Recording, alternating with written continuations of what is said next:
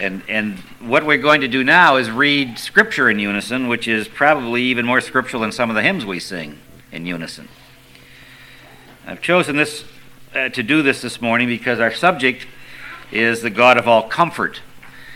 And, uh, and in keeping with that subject, there is a this particular passage of scripture is, is most appropriate. So uh, follow along with me as we read, and I'll try to read it in a meter that we can, as a group, uh, read together. Let not your heart be troubled. Ye believe in God, believe also in me.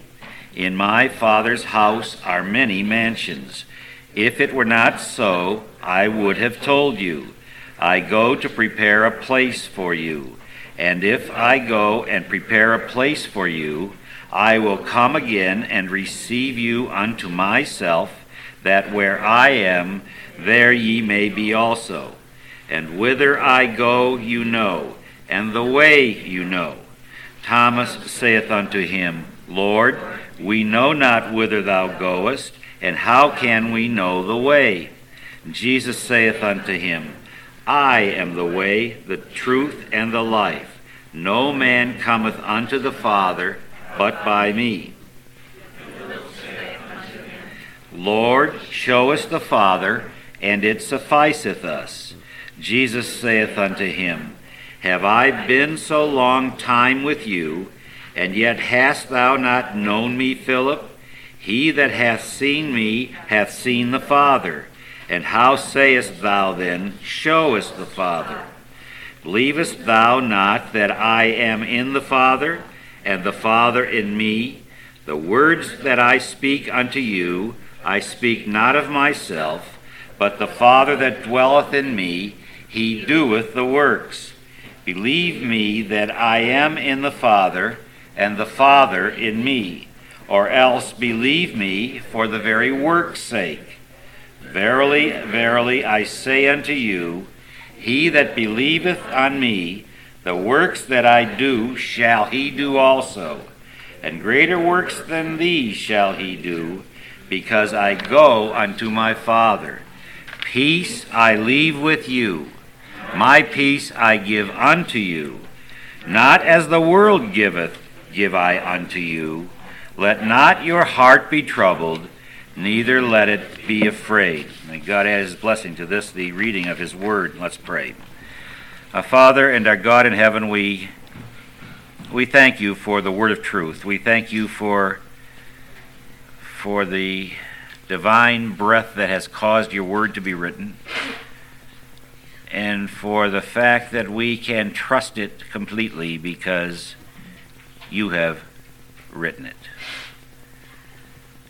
Now, this morning, Holy God and Father in heaven, as we approach your throne of great grace and glory, we come to you in the name of Jesus Christ and we implore you not only to receive our worship, but that your Spirit might instill in our minds and in our hearts the very true germ and remnants of your word that we need to sustain us in this pilgrim journey until finally we shall come to be in your presence and shall see you face to face.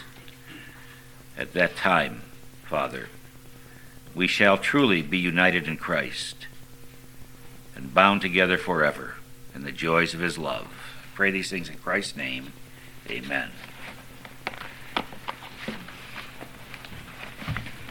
Our text this morning is found in the book of Second Corinthians, the first chapter. Or as the British like to say, 2 Corinthians chapter 1.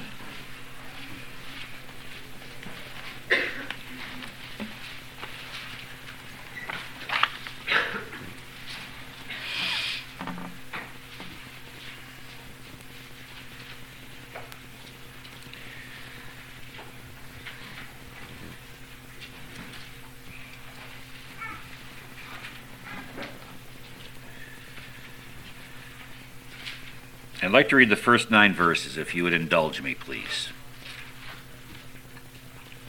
Paul, an apostle of Jesus Christ by the will of God, and Timothy, our brother, unto the church of God which is at Corinth, with all the saints who are in Achaia. Grace be to you and peace from God our Father and from the Lord Jesus Christ. Blessed be God, even the Father of our Lord Jesus Christ, the Father of mercies, and the God of all comfort, who comforteth us in all our tribulation, that we may be able to comfort them who are in any trouble by the comfort with which we ourselves are comforted of God. For as the sufferings of Christ abound in us, so our consolation also aboundeth by Christ. And whether we be afflicted, it is for your consolation and salvation, which is effectual in the enduring of the same sufferings which we also suffer. Or whether we be comforted, it is for your consolation and salvation. And our hope of you is steadfast, knowing that as ye are partakers of the sufferings, so shall ye be also of the consolation. For we would not, brethren, have you ignorant of our trouble, which came to us in Asia, that we were pressed out of measure, above strength, insomuch that we despaired even of life. But we had the sentence of death in ourselves that we should not trust in ourselves, but trust in God who raiseth the dead. We'll stop there.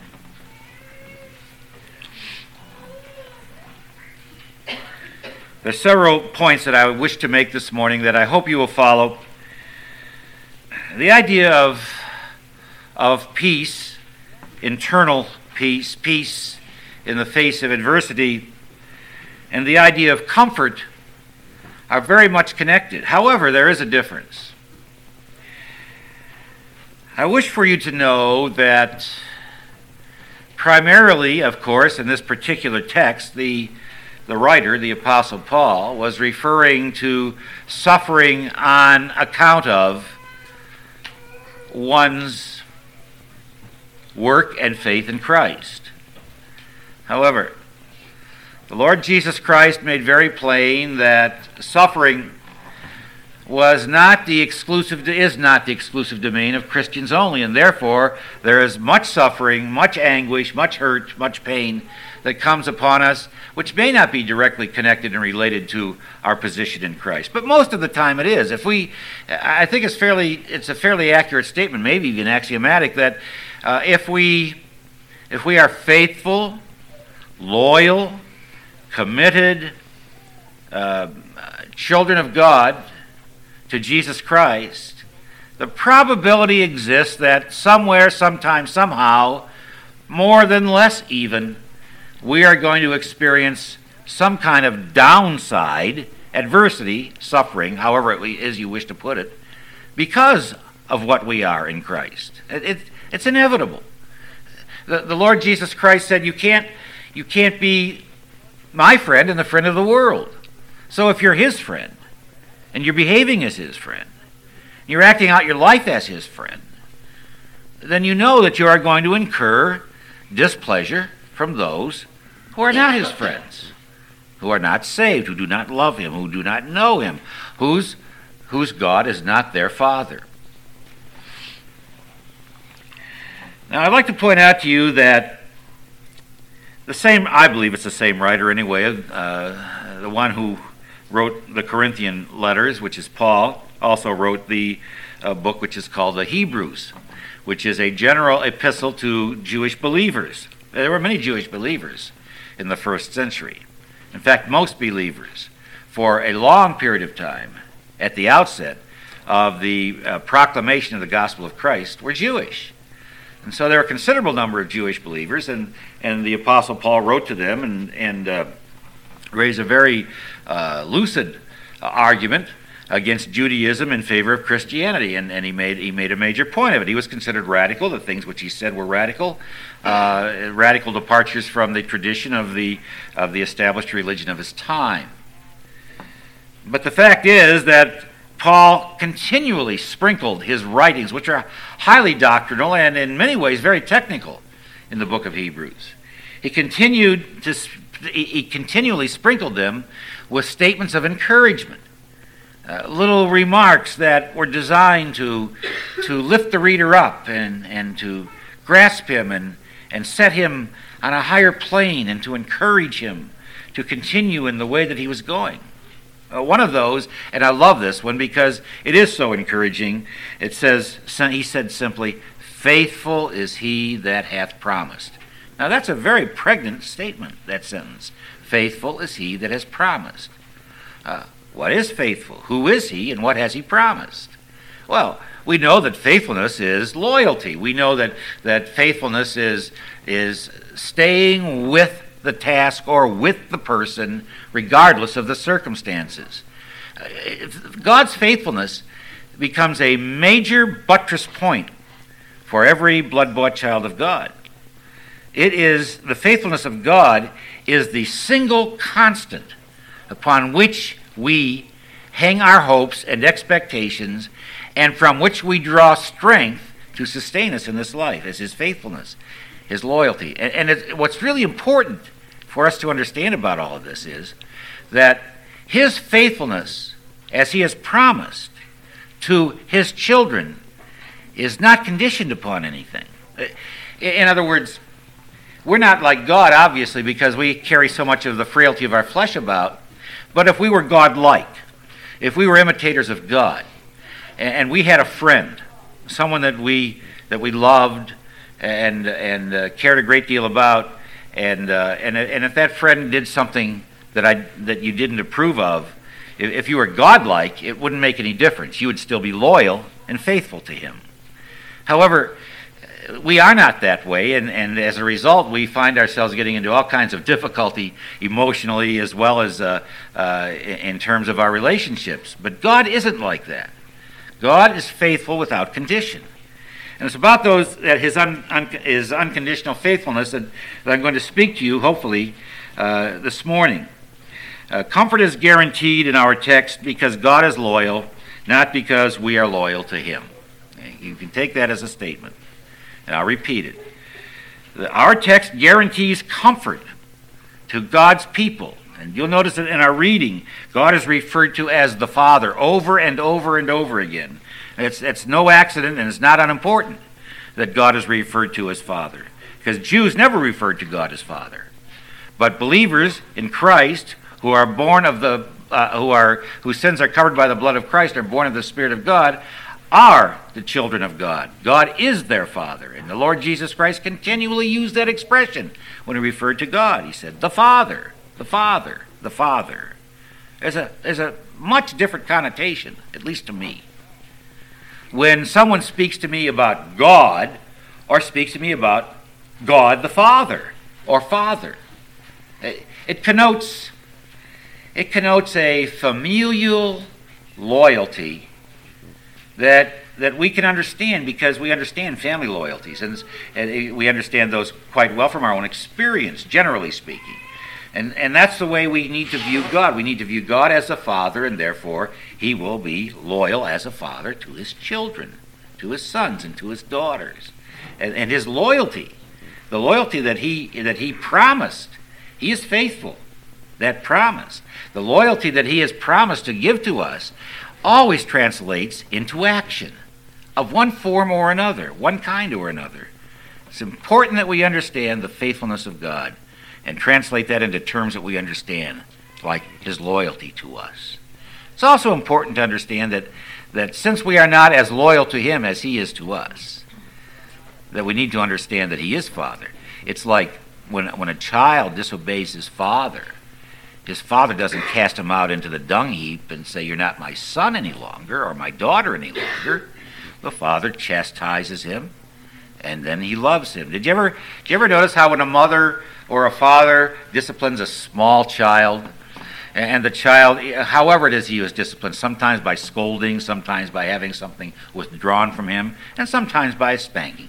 But, but have, you, have you ever noticed that when, when, when a child carries on and is just weeping its dear little heart out, uh, with these great big tears as though he would never recover his, his uh, sense of worth that the mother or whoever it was that administered the discipline, the mother usually in, in small children, uh, would, would take that little child up after it's all over and hug it and love it and kiss it and, and, and wipe away the tears and say everything's okay. I mean, have any of you mothers ever done that with your children? And see, here, here's the point. The point is that that is precisely what God does with his children in, in, in very real spiritual terms. We are disloyal, we're disobedient. That's how we express our disloyalty, isn't it? We're disobedient to him. So we express our disloyalty to God by being disobedient, by, by crossing, crossing his righteousness, by, by moving away from his commands, by, by losing our desire to illustrate and demonstrate Christ in our lives. And those are all acts of disloyalty. Yeah, you think about that. And you think about how many times in your lifetime since you've been professed to be saved, you have acted that way and, and been disloyal to God. And then think of all the times that God has truly overlooked all those acts of disloyalty and has loved you. Maybe he's chastened you, maybe he's, he's disciplined you, but, but he always hugs you when it's over. He, he his, his everlasting, strong arms, the eagle's wings, the rock that is carved into the stone mountain, all those things he brings to bear to comfort you. And, and that's what he has called. He's called all those things and, and a lot more.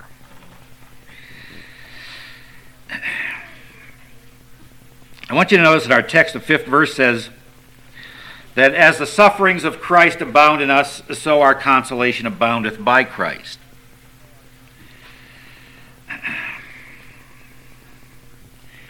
Consolation isn't, isn't God's pain pill. We need to understand that. It, it's not that God says, I'm going to console you and everything is going to be just all right. It's not what this is saying.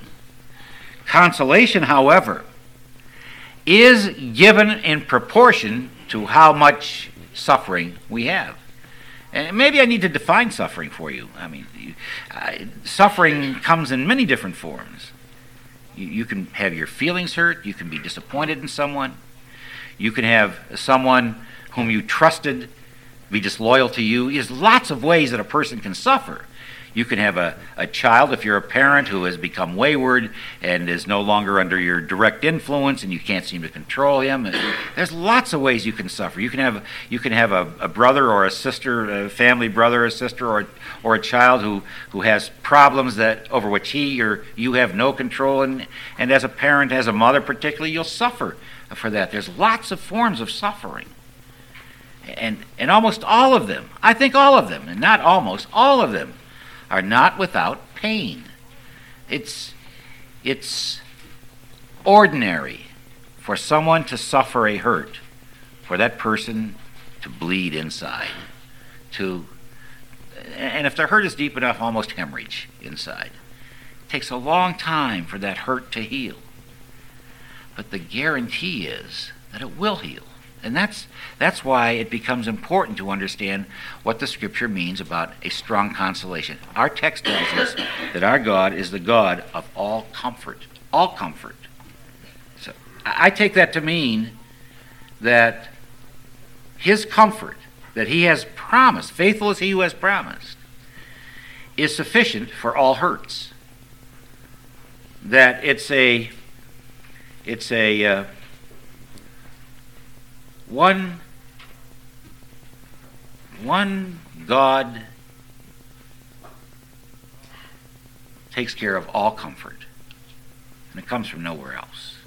Um, you can have friends who will console you, and loved ones who will, will give you sympathy, and that's that's all part, I think, of God's ordained plan to comfort us. But but the fact is that the true internal comfort comes as the pain becomes ameliorated, not away, ameliorated. And we realize that we will get through it because, not because the person who has hurt us has abandoned us, if that was the case, but because God never abandoned us, ever, ever. Think about all the times in your life when you felt you felt almost alone in something you believed or something you said or somewhere you went or uh, think of all the times, and, and then you're here as a Christian. If you're here as a Christian, think of how you got here. Why are you still here? If God wasn't the God of all comfort, probably there wouldn't be a Christian who would who would survive to the end of his life. he, he'd long be down the tube. He would, he would easily be drawn away because oftentimes we are injured and we, we refuse to be comforted. And I want to talk to you about that for a few moments this morning. The consolation and comfort that God gives is a heavenly matter and thus a spiritual matter. Now think about this.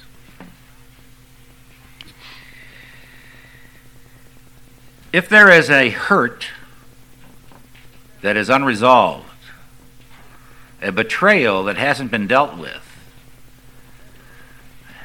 an, an anger that has been left untouched, then in that condition, you will probably refuse to be comforted by the comfort of God. And what will happen to you? It's important that we understand this. What will happen to you, or to me, or to anyone, is that you will feed on the misery. You'll feed on it.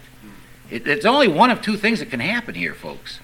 Either you will, you will feed on the misery that's in you, and it will grow, or you will be comforted by the God of all comfort. I would urge you, any of you who find yourself in that condition, to flee as quickly as you can to the cross of Christ, from which comes our hope and our comfort. The, the, the atoning work of Jesus Christ on that cross made all of this simply possible and more than possible.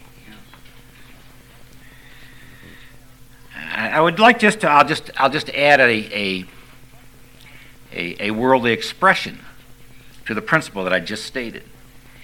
We will either feed upon the misery and become more miserable, we will withdraw, we will build up barriers, we will, we will uh, harbor animosities that we never had before against people that we always lo- that we loved before. All these kinds of things happen to us because this is the worldly expression I want to play because we are what we eat. Truly, if we feed on misery and bitterness, we are going to be miserable and bitter. and, and we're going to abandon relationships. We will abandon them. And, and, and, and we'll abandon them because we have allowed this buildup to, to change our view, to alter our love, to remove our loyalty, to do all these kinds of things. Oh, we've had a lot of that going on in our own church of more recent time. And, and, and the point is that that that Holy Spirit comfort is not something that happens to anyone by accident. Suffering is inevitable. We, we know that. The Lord Jesus Christ Himself said, In this world you will have tribulation. It's inevitable. We, we are not to be astounded when a small or a great event occurs upon us and causes us to suffer. We are not to be amazed by that because the Lord Jesus Christ said it will happen. It will happen to us. Have, have you ever noticed how, how uh, some people, I don't know, for lack of a better term, and I, it's a, again, it's a world's term, they seem like they're losers. Bad things happen to them all the time, and other people, it seems like very few bad things happen to them. Do you ever notice? Have you ever seen anybody like that? I, I remember a long time ago there used to be a comic strip called Little Abner. I don't know how many of you even remember the comic strip Little Abner, but but uh, there was a character in Little Abner whose name was Joe Blustick. It, it was a, you know, a, bunch of, of uh, nouns. You, you, you couldn't pronounce the name, but he was a guy who had this dark cloud over his head. It was everywhere he went, this dark cloud would follow him, and he had a hooked nose with a few warts on, like a witch's nose, and he had this beat up old hat. But everywhere he went, something bad would happen to anybody near him. I mean, he was Joe Blistick. He, the guy was a real loser. He had this, he had this dark cloud over him. Have you ever met any people like that? I have. I, I know people like that. I, I it's, it is a terrible thing to call, a, to call someone like that or to attribute them to being a loser because, because God is on the throne. And in the true sense of the biblical perspective, there really is no such thing as an accident, truly, when you, when you stop to consider that God, who is the God of all comfort, is the God of all ordination. He ordains all things. And I'm going to talk to you about that for a moment or two. Anyway, suffering is inevitable and comfort is not inevitable. And the reason why comfort is not inevitable is because we erect the barriers that keep comfort from comforting us. The, the, the consolation of God does not touch us or reach us because we, we, we are too content, not content in the, in the absolute sense of the word, but too content to feed upon our misery. And therefore, that's a barrier, and consolation doesn't come in. You see what happens? Hopefully, somewhere along the line, that changes. Uh, God usually will bring an event into one's life that will, will cause him or her to see uh, that, that, that this, this, this growth that is in them is, uh, needs to be excised, needs to be removed, and, and God is capable and, and able to do it and, and will do it. And uh, it's, it's you know, we are our own worst enemies. We, we insist that we be broken before we, before we fix it. And, and, and that happens oftentimes. We need to be broken before, before the problem gets fixed. And so uh, we do hurt ourselves uh, indirectly by, by being that stubborn. There was a, I'll give you a couple of uh, biblical anecdotes. There were, uh, there was a man who came to the Lord Jesus Christ with, well, by this time a probably a late teenage son or maybe even a young adult uh, who was, uh, uh, I suppose we would define him as epileptic today. He was, he was possessed. The, they called it possessed in those days, and maybe he was possessed. I, am sure he was, in fact, as the Lord said he was. And anyway, the, this man came to him and he told the Lord the whole history of this boy. The Lord asked him a few questions to boot. How long has he been like this? And he says, from, from uh, the time he was a little child. And what does he do? Well, he throws himself into fires and he throws himself off of hills, and you know, he just he just he, he has these these these fits. And, and the Lord Jesus Christ, after he spoke to him for a while and to the crowd that was around, he said to them, um, This kind can be cured only if you believe. And the man said, he didn't know what to say. I mean, here's, here's, a, here's a father who just wants his son to be well, and, and, and the Lord says you have to believe, and he, he doesn't, he, hasn't, he didn't have the experience of belief.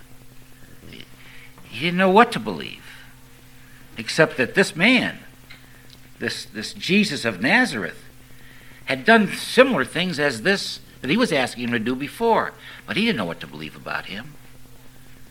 The Lord again used the expression Father in heaven, Father in heaven. And the man's response to his lack of understanding, this is, this is a critical statement in Scripture. He said, Lord, I believe, help thou my unbelief. We know so much and believe so little. And it's because of our unbelief that we find ourselves getting into difficulty emotionally and spiritually. The other anecdote I'd like to just remind you from Scripture is, is Job. If anyone in the Bible, at least, and I suppose even in, in human history, experienced uh, more loss and more suffering than Job, I, I don't know how it could possibly be. He, he didn't even care for his own life. He lost his children, he lost his wealth, he lost his health, he lost his wife. She didn't even encourage him. I mean, you, you talk about abject misery. It would be Job who was experiencing genuine, deep, anguishing suffering, physically and emotionally. And as he sat arguing with his friends who had come to console him, and their consolation was, You must be an awful sinner for all these things to happen to you. And as he argued with them, defending his righteousness, because he was a righteous man, he said to them, Look, what has happened to me has befallen me by the decree and hand of God. I'm paraphrasing broadly here. But I'm not paraphrasing this statement. He said, And yet it doesn't matter.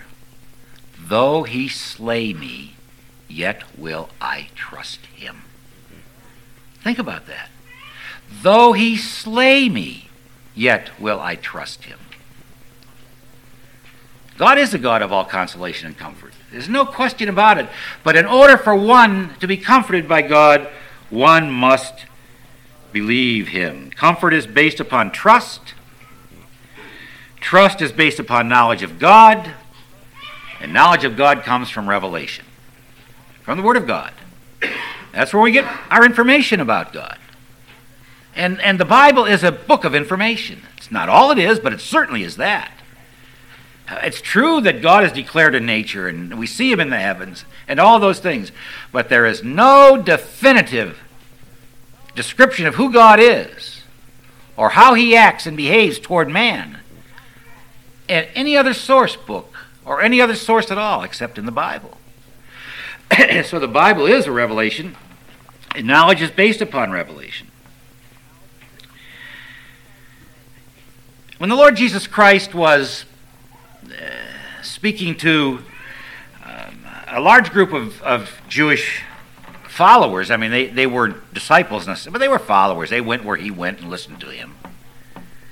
And he talked to them about, about their great dependency upon stuff and things, you know, about the things that this world produces for them, and how dependent they had become upon them, you know, uh, housing and clothes. In our time, transportation and entertainment, and you know all the things that go into making up one's lifestyle. He said, "You see that sparrow there? That sparrow will not fall to the ground, except the Father in heaven know it." He said, and, and look at the hairs on your head. They're numbered. Some more, some less, but they're numbered. Now, I want you to think about that statement. Those statements are fraught with sovereign significance. God, and this is, a, this is going to be a theological statement, so listen carefully. Foreknowledge, prescience, and determination, insofar as God is concerned, are inseparable. In other words, what God knows in advance, He does. He decrees. It's not like God knows something and then decrees it to happen in some kind of sequential order. God is a, an omnipotent being. What He knows is what He decrees. What He decrees is what He knows. And you cannot separate them in, in, sequentially at all. It's impossible to separate them sequentially because you would have to divide God up into little segments. Well, this segment of God is, is He knows in advance, and this segment of God is that He acts upon things that He knows in advance. it, it, it's not the way God is. And I'll show you that in a few moments. the reasons why it's important to believe what I just said, and it is true. I mean, there's there's no question that you can't read, you could not possibly read scriptures and see statements about the foreknowledge of God and about the foreordination of God and come to the conclusion that those, those are two very distinct and separate things. They most certainly are not. And the reason why I say that, I, I remember once, many, many, many, many years ago, when uh, before I was, I was very imperfectly taught. In fact, I didn't know anything about this kind of thing, about God's sovereignty and the omnipotence of God as, as we teach and know Him, uh, teach about Him and know Him in, in this church. And I really was naive. I thought, well, God knows what's going to happen in advance, and therefore, he, he, he makes it his will. He, he knows, so now, so it shouldn't be a total loss. He makes it his will. Well, that's stupid. You stop to think about it, it's really stupid. You can't, you can't say of, of, a, of an omnipotent being, excuse me, such as God is, that he knows something, but doesn't control anything it's, it's his control that gives him knowledge, and it's knowledge that gives him control. He, he is the God who controls all things. Therefore, if that's true, then we suffer and are comforted according to his divine will. Finally, I'd like you to turn to the book of Romans, the eighth chapter.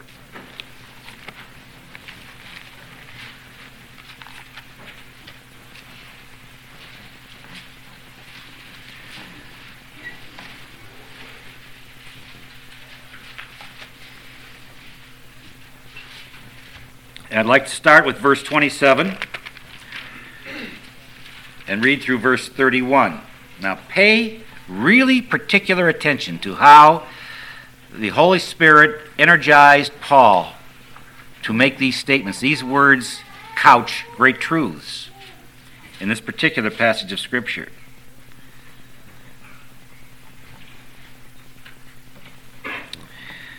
He that searches the hearts knoweth what is the mind of the Spirit, because he maketh intercession for the saints according to the will of God.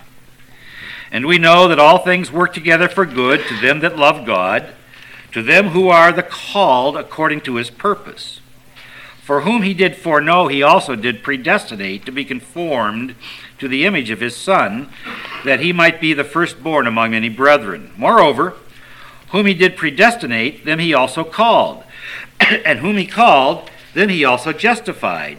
And whom he justified, them he also glorified. What shall we say then to these things? If God be for us, who can be against us? Now I want you to notice a litany, excuse me, that was written in the 30th verse. Whom he predestinated, he called. Whom he called, he justified.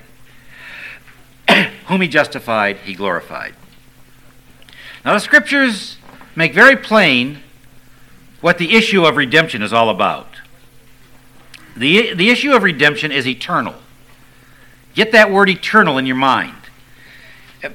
Couple it or parallel it with the word infinite. Do not attempt now to imagine what infinity is, because you could probably, if, if your mind was, was uh, sharp enough and large enough, probably become nuts, go insane, trying to just trying to figure out what etern- eternity or infinity is. But think of eternity or infinity only in these terms that the Bible teaches. Remember, I said all revelation that we know about God, at least in detail, comes from the Bible. The Bible teaches that as far as redemption is concerned, that is, the act of making one acceptable in the presence of God, it is an action of eternity, not of time, but of eternity.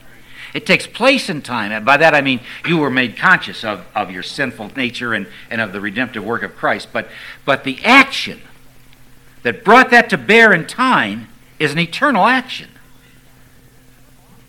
And the Bible says it in a lot of different ways. But this is the way I like best of all because it's the easiest, at least for me, to understand.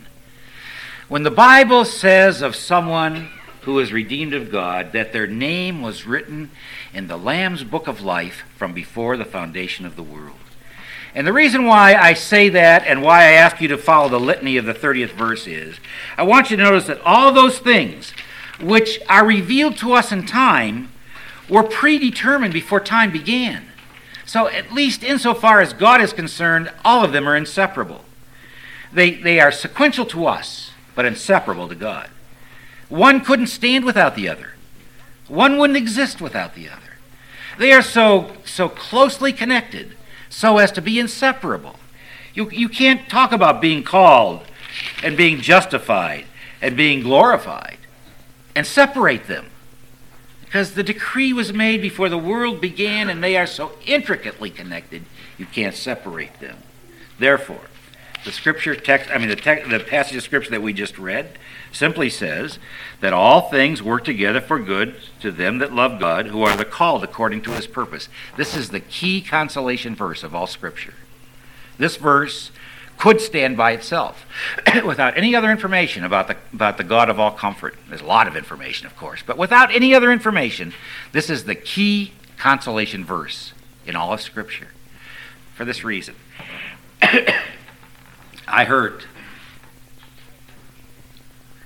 I have been hurt, I would say to myself. I have not been justified in being hurt. People have hurt me without a real cause. I have been hurt. So now what do I do about that? Do I say, I have been hurt, and therefore I'm going to hurt someone else?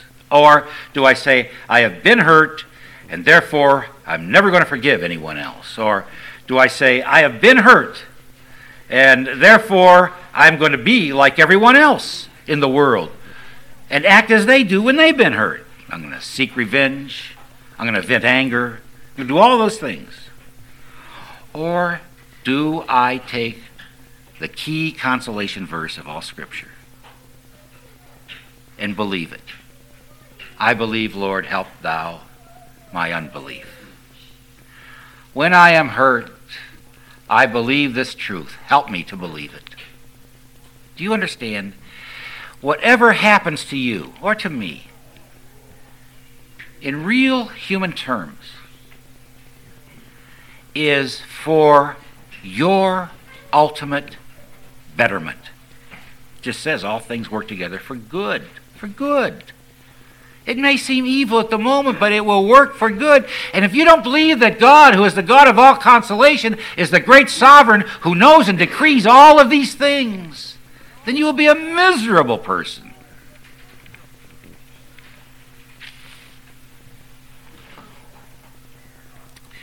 I like the 29th verse as well, and we'll close with this one. For whom he did foreknow, he also did predestinate to be conformed to the image of his Son.